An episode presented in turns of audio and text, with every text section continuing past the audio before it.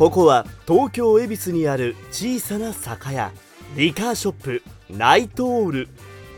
そこではクラフトビールシードルミードシェリーなどさまざまなお酒の量り売りを行っています。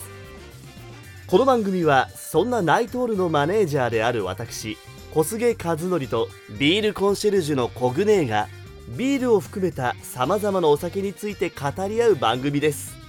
皆様もぜひお好きな飲み物を楽しみながらお付き合いくださいませ。さてそれでは本日も開店といたしましょうか。はいこんばんは。ナイトール10月後半です。後半でございます、第2回目。2回目。はうん。いねやってまいりましたけれども、はい。前回といいますかね、前半戦の方ではちょっともらった大量の書籍をうんいろんなね、うん。見たりとかしておりましたけれども、うん。面白い。ね、ほその他もねあの後いろんな見ててねはい。ねビアジャーナリストの方のとかね。あうちの代表がね出てるものとかね。そうそうそう、う。ん。なんか昔のおこれは資料としていいんじゃないのみたいなものから、はい。なんでしょう。ビールと食べ物の合わせペアリングのね、うん。本というか、うん。結構もうドベダな料理が多いんですけど、うん。とかとかなんかまた新しいね資料集が出てきたりうん。もしつつ、同人の方はなんかいっぱいありましたね。まああのおこんな視点で書くんだみたいなね。面白いですよね。ね。今日は朝から発泡酒。あー 休みなのか発な泡酒ってとこがなんかちょっといいよね。あそうね、ん。手にねもういわゆるうん。湯上がりのミルクポーズでね、うん。持ってますけどこれはなんだな？黄金色って書いてあるけどまあまあまあなんとか金かな、うんなのかな？あのまあオリジナルなのかな？はいうん。ですね。はい。とかもありつつ、えちょっと美少女的な絵の漫え画みたいなものもありつつ、これが人間に面白そうなの。アンソロジービールへえそれ知らないです。知らない、うん。多分ビールを題材にした短編とか、はい。はい。そういうのを集めたんだろうね、へえ赤塚不二夫さんとか阿川佐和子さんとか、ああなるほど、まあ、いろんな方ですよね。えー、あまた漫画も入ってる。漫画も文芸系も多分そういうふうな一節とかを集めて面白いですね。えー、こんなのがあるんだ結構やっぱりいろんな視点で切っていくっていうのがあったりとかですね、はい、あとさっき紹介しなかったやつだとウェブデザインのさはい、本があったのさ。あーなんかね これ何の本ってねさっきちょっとそうそうそう。出てて。ウェブ解析かなんかでしたっけ？えー、とビジュアルウェブ解析っていうはいはい。ものだったんですけど、ええ。関係ねえじゃんと思っうん。てパラパラ見てたら、うんあの某神奈川厚木の,、はい。あのマーケティングがすごいビール会社さんのサイトリニューアル事例が載って。棒でも何でもないよそれあのチョコレートのグはいラス作るとか、はい。ね。はい。パイナップルとかやってるとこですね。ね。湘南ゴールドとかね。そうですね、ええ。ショナゴね。えー、ショナゴね。いいですね、うはい。そんなそうほらガンって載ってるじゃん。サイトをリニューアルしてこうしてうん。ブランディングができてみたいな、あそうそうーそんな本もねあったりして。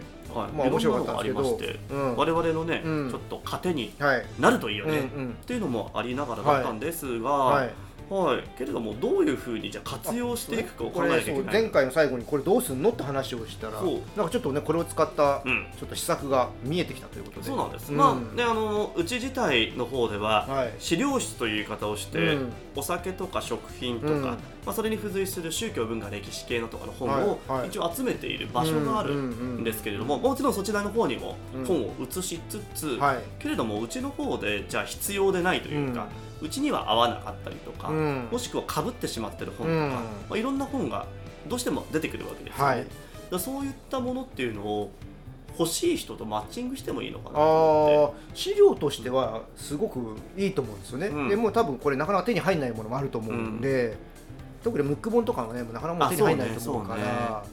そうそうだから結局そういう派生系として考えた時に、うん。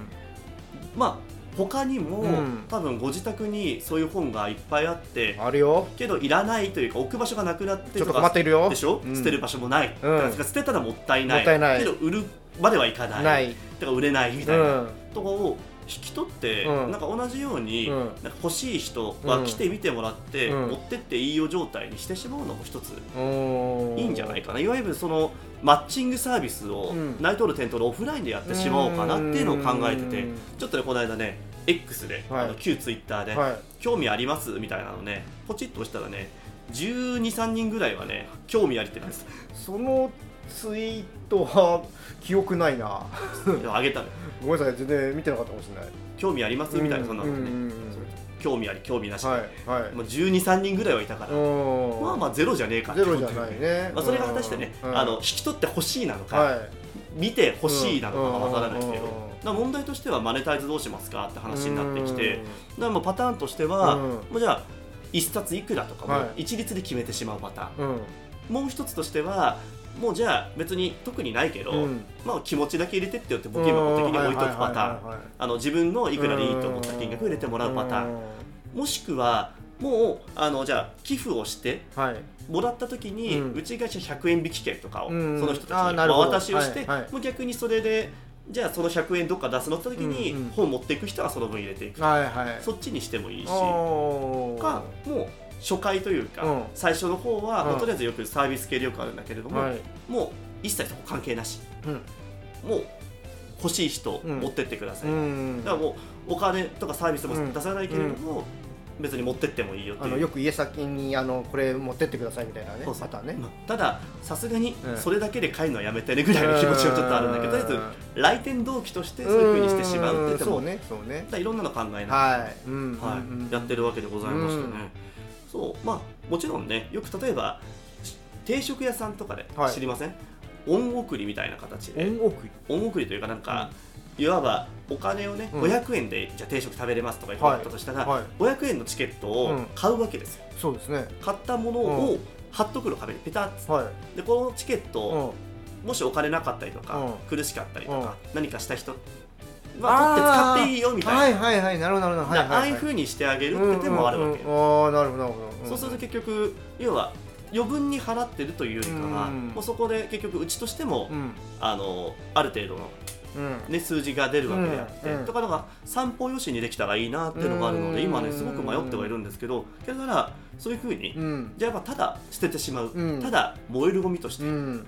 燃やしてしまうのははい。もったいない。うん。というところがやっぱ根底にはどうしても書籍に対してもあるので。であれば欲しい人同人誌も含めてですけれども、そういうふうにマッチングしていきたいなっていうのがあります、で飲んじゃうんだけどまだ今日紹介してないからね。もう普通にね今ね 完全にえ素で飲んでて、あのじゃあちょっと一回ここでじゃあ今日のちょっとビールを紹介してください聞いてくださいすごく、うん。すっとうんふとね、うん。体に馴染むようなやつなのよ。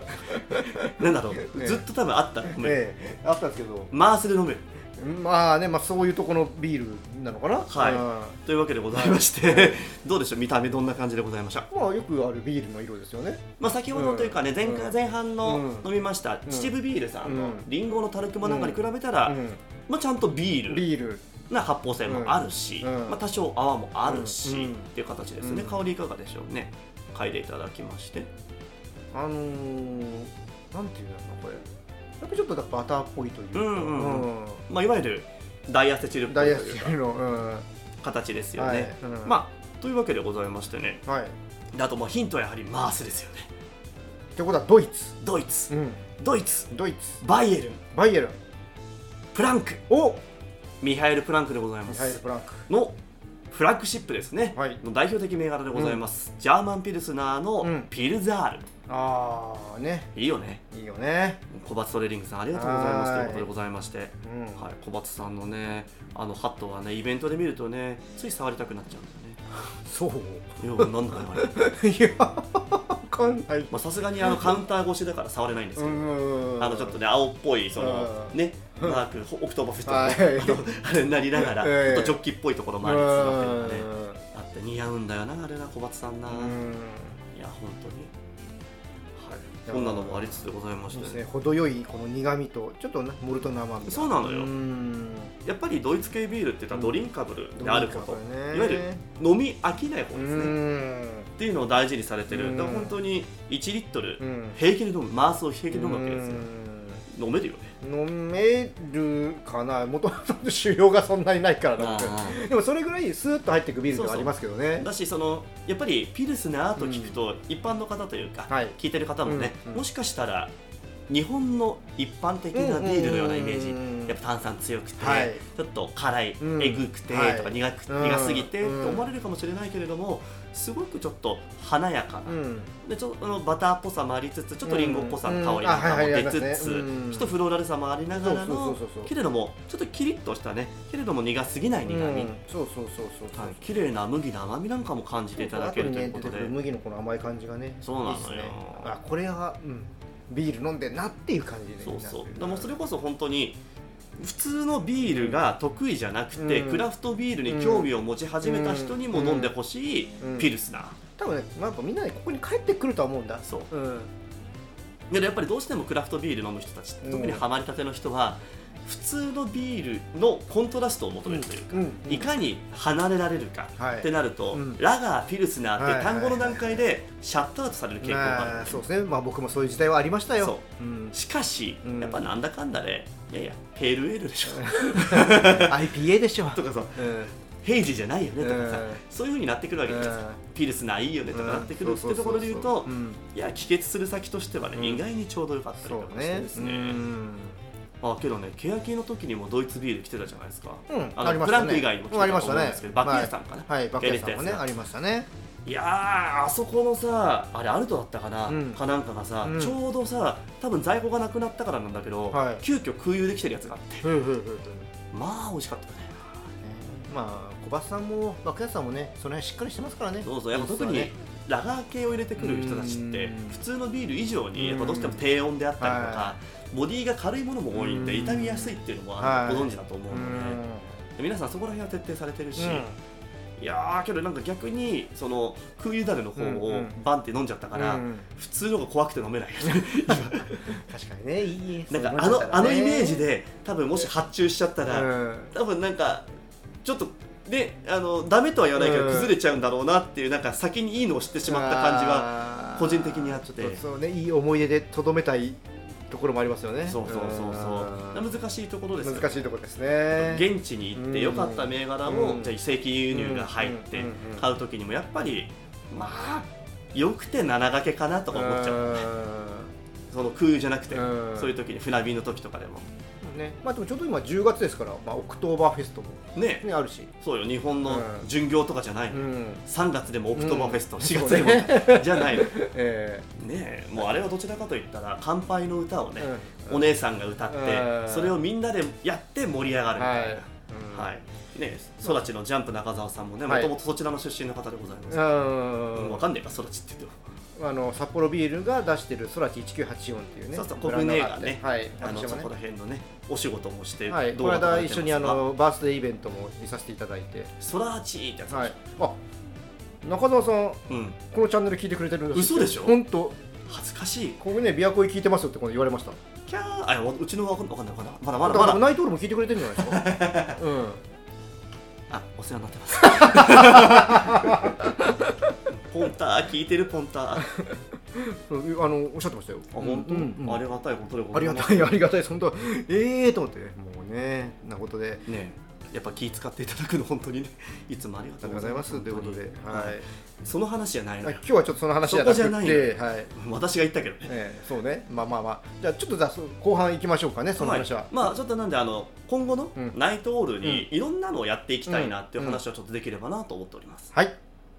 いろんなお酒を試してみたいけど1本買うと減らないしな。家でもサーバーからの一杯が飲みたいな。そんな時は量り売りがいいんじゃない？ナイトオールならクラフトビールからウイスキーまでさまざまなお酒を量り売り。炭酸帯を量り売り置きグラウラーも買えちゃうんです。へえ外飲みにも良さそう。恵比寿駅徒歩2分。試せる量り売り酒屋ナイトオールではい、ということで、ここからは、うん。ナイトオールのこれから、はい。うん、まあ、ちょっとあの軽くご相談でもあるのよね。ほうほうほいや結局の話言うと、う。うん。まあ言ってしまえば、うん。前から言ってんだけど、うん。コロナ禍が明けて、う。うんちはね順調に右肩下がりなのよ。おっと？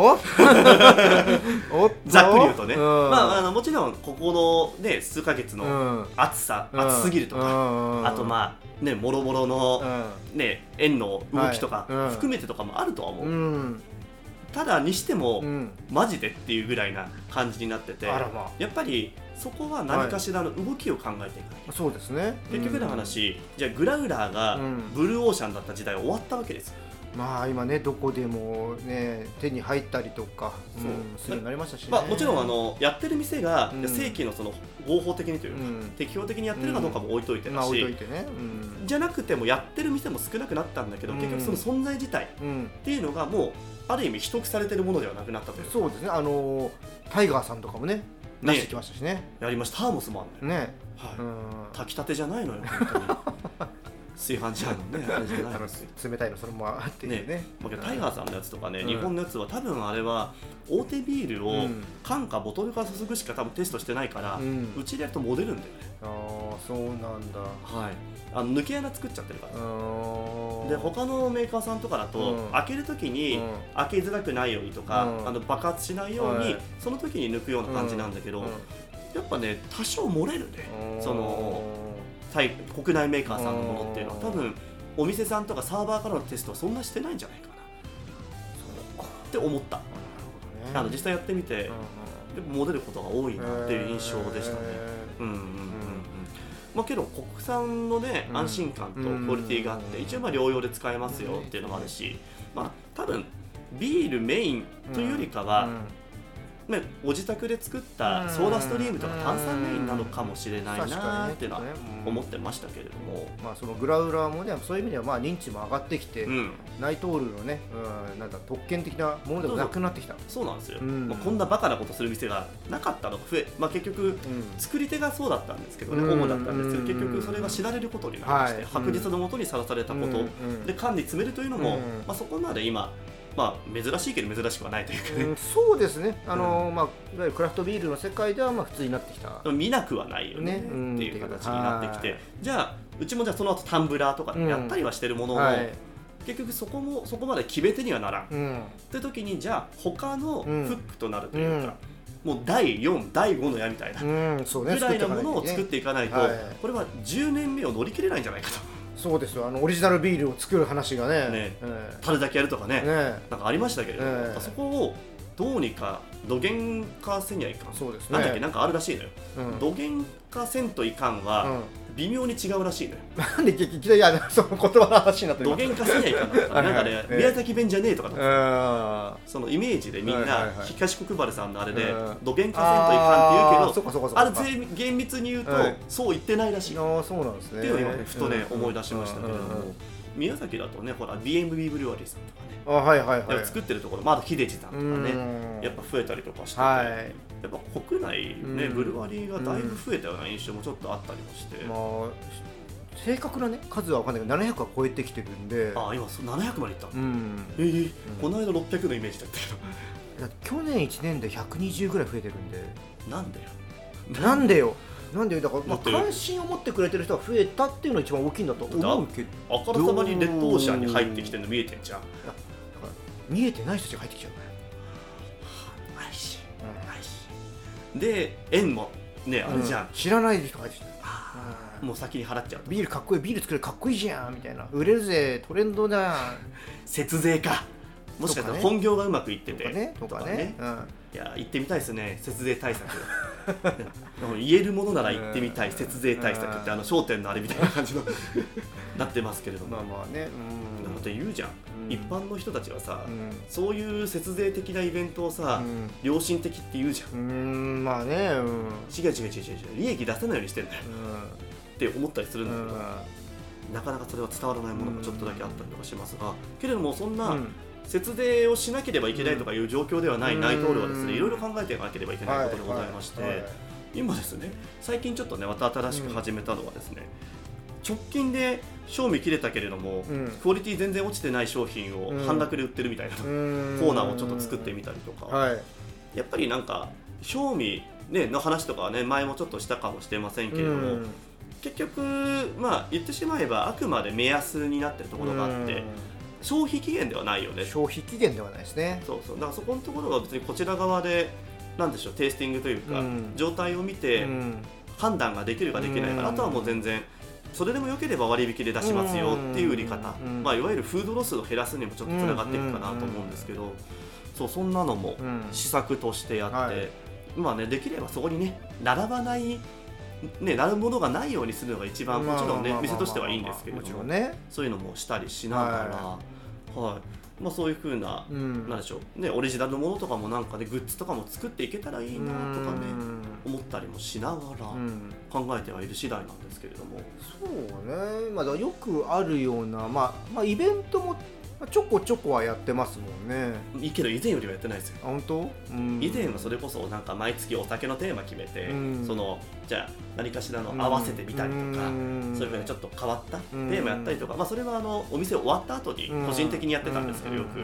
そういうのとかもやっぱコロナ禍になって、うん。やっぱどうしても一切やらなくなってしまうというか、うまあどっちかというと今やってるのってほらボードゲームやりながらとかん完全にオフイベントみたいなまあねますけど、まあまあまあでもそれはそれでナイトールのいいとこではあるとは思っていて、うん。あまあそれこそだから今度やりたいもので言ったら、うん。今の賞味期限じゃないけど、うん。賞味期限切れたやつうと、ん。同じやつのうん新ロットを横で飲み比べる会って、うん。あの昔やった時にそれ結構好評だったんで、もう一回やりたいなとかね、ちょっと思いながら、はい。意外にね分かんないもんよ。いやわかんないんじゃないですか？コンディション良かったら。そう、ん。あのこれはね本当に思いました、うん実際問題単体で飲んだらすんげえ満足感高い、うん。で横で飲んでああわずかにとか、うん。そういうものも意外に多かったりとか、うん。あとはスタイルによってはもちろんね、うん。あまあまあこれはやめといた方がいいよねとかもあるから,、うん。一概に切れてるみたいなイメージだと、うん。あこれもったいないね廃棄しちゃうとっていうのが意外にありまして、はそう。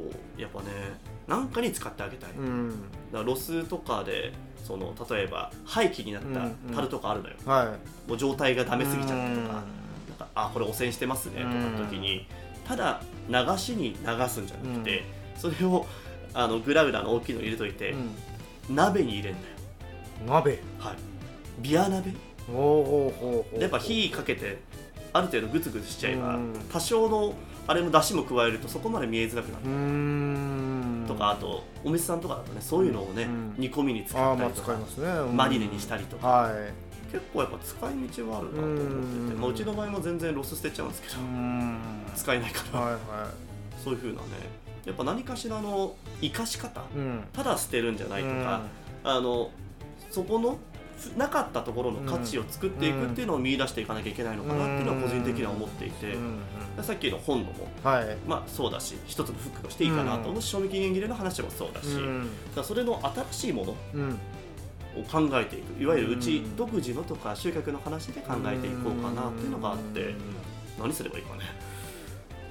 でも一番やっぱおお客さんが足をはい。運んでくれる数が減ってるまあそうですね。だからうん結局分母がうん。どうしても減ってる、減ってる。そこですよね。だから新しいお客さんをどうやって呼び込むか。外から引っ張ってくるときにうじゃあ何？TikTok とかやるのかとか。ん まあまあそれも一つの手でしょうけどね。配信とかでねやるのかどうかとかね。まあいろんんなこと考えたりもするわけですよ。うん。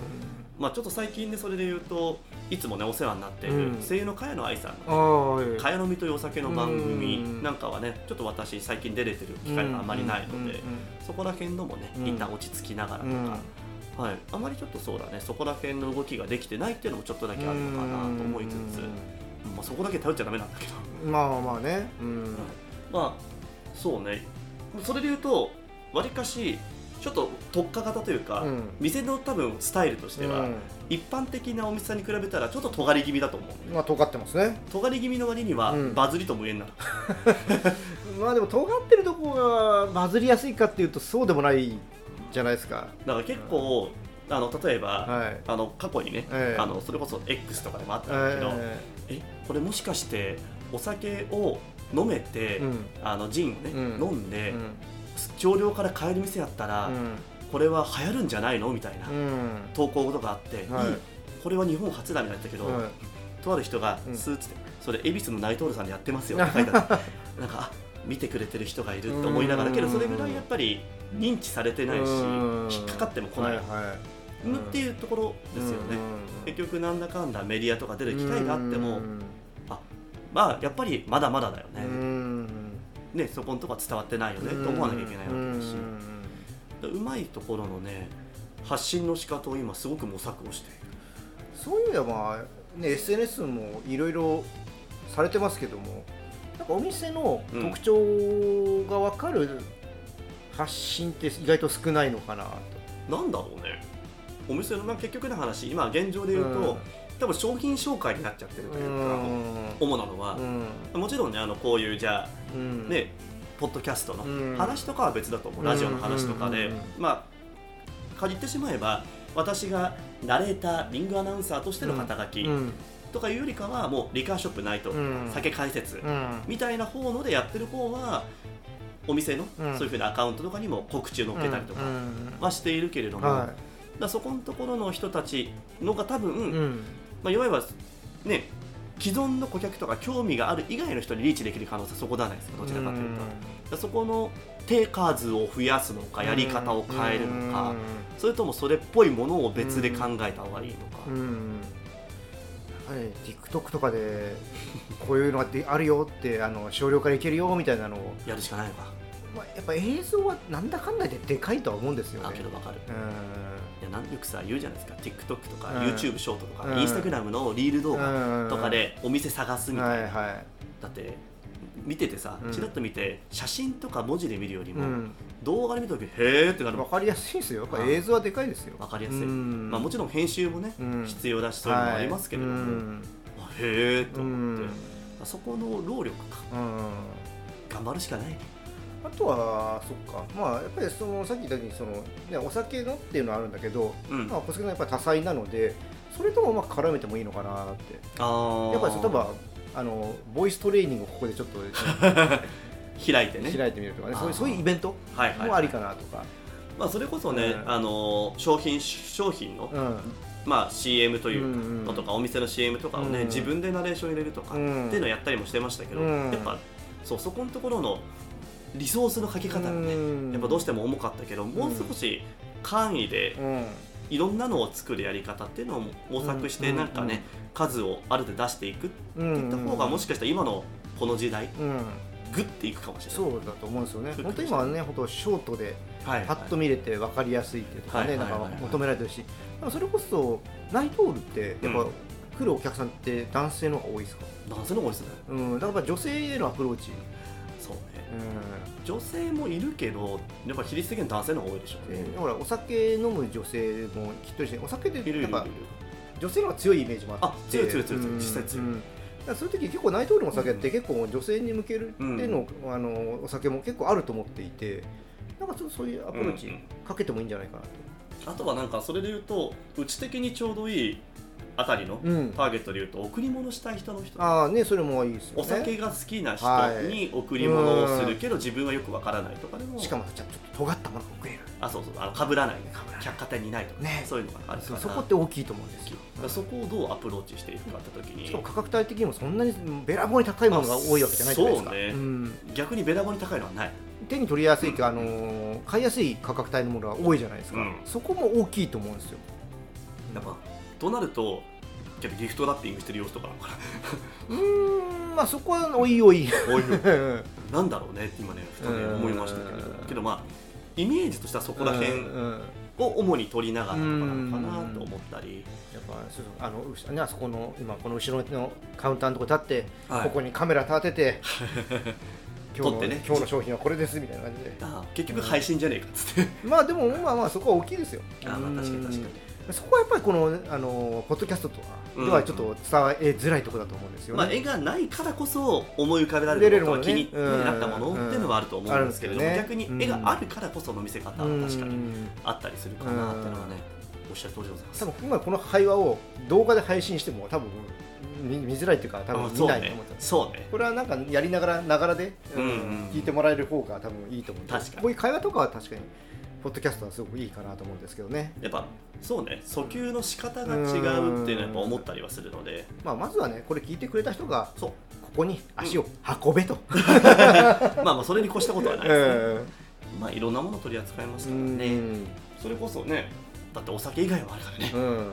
調味料とかね。ね。はい、お菓子とかね。お菓子とかね。蜂蜜とかね。うん。うん。醤油とかね。いろいろねあるからね。ね。うん。何でもやってますからね。酒屋ですからね。そうですね、まあ、何でもやりすぎてるんだけどねうん、うんそうなのかな。どうなんだろうね。わかんないけどうん。だあとはまあそうね。スタンスとしてどこまで店内を OK にするかって問題は一つあるなと思っていて、えー、OK というのは？要は今現状店内は有料シーン。うん。であの飲んでいただけますよ。で言ってしまえば一定量なわけです、うんうんそうです以ね下じゃなければいけなはいいわけなはいんです、うんじゃあけれどもグラウラーで量り売りとかもしてる関係上うんうんうん。面倒くさいというか、うん。ややこしくなるのでボトル開け缶開けはしてないの。ようんうんこの場で開けて飲むのは OK してないの。うん。うん角打ち的なことはしてない。ないってことですよね。じゃあけどこの蓋付きのプラカップとかは OK にするのかしないのかとかいう問題がある。あでこれは角打ちの方になるのかそれともねそこの範疇の一つとして見るのか、なんとも言えん領域だなと思っていて。で多分単純に回転と売り上げだけ考えるとそっち OK にした方がやりやすいんだろうまあなと思そうですね。うん。うん。けれどもまた趣旨が変わってくるよねとかね思えたりもしながら。だそこはやり方もうん。なんでしょうどう受け止められるかもね、うん。見なきゃいけないなと思ってはいるんですけれども、とりあえずやっぱね足を運んでまずもらってどんなお店かを知ってもらって。来店動機をね、うん。そういう意味で言うと先ほどの本なんかもね、うん。まさにそっちの一つとしても。ですね。だしまあ実際そういうふうなの興味ある人うん。にいろいろご案内できたらうんうん面白いのかなってね、それは。いやあると思いますいや意外に本当にね同人誌面白いよ、うん。ね。見ててね本当に楽しいのうんでぜひ、まあ、読みに来るだけでもいいんじゃないのまずまずっていうね,、はい思ったりはしておりますよ、あとは皆さんの方からねいやこんなのがいいんじゃないですかっていうねね。あったらコメント欄に。あのぜひはい。切によろしくお願いいたします、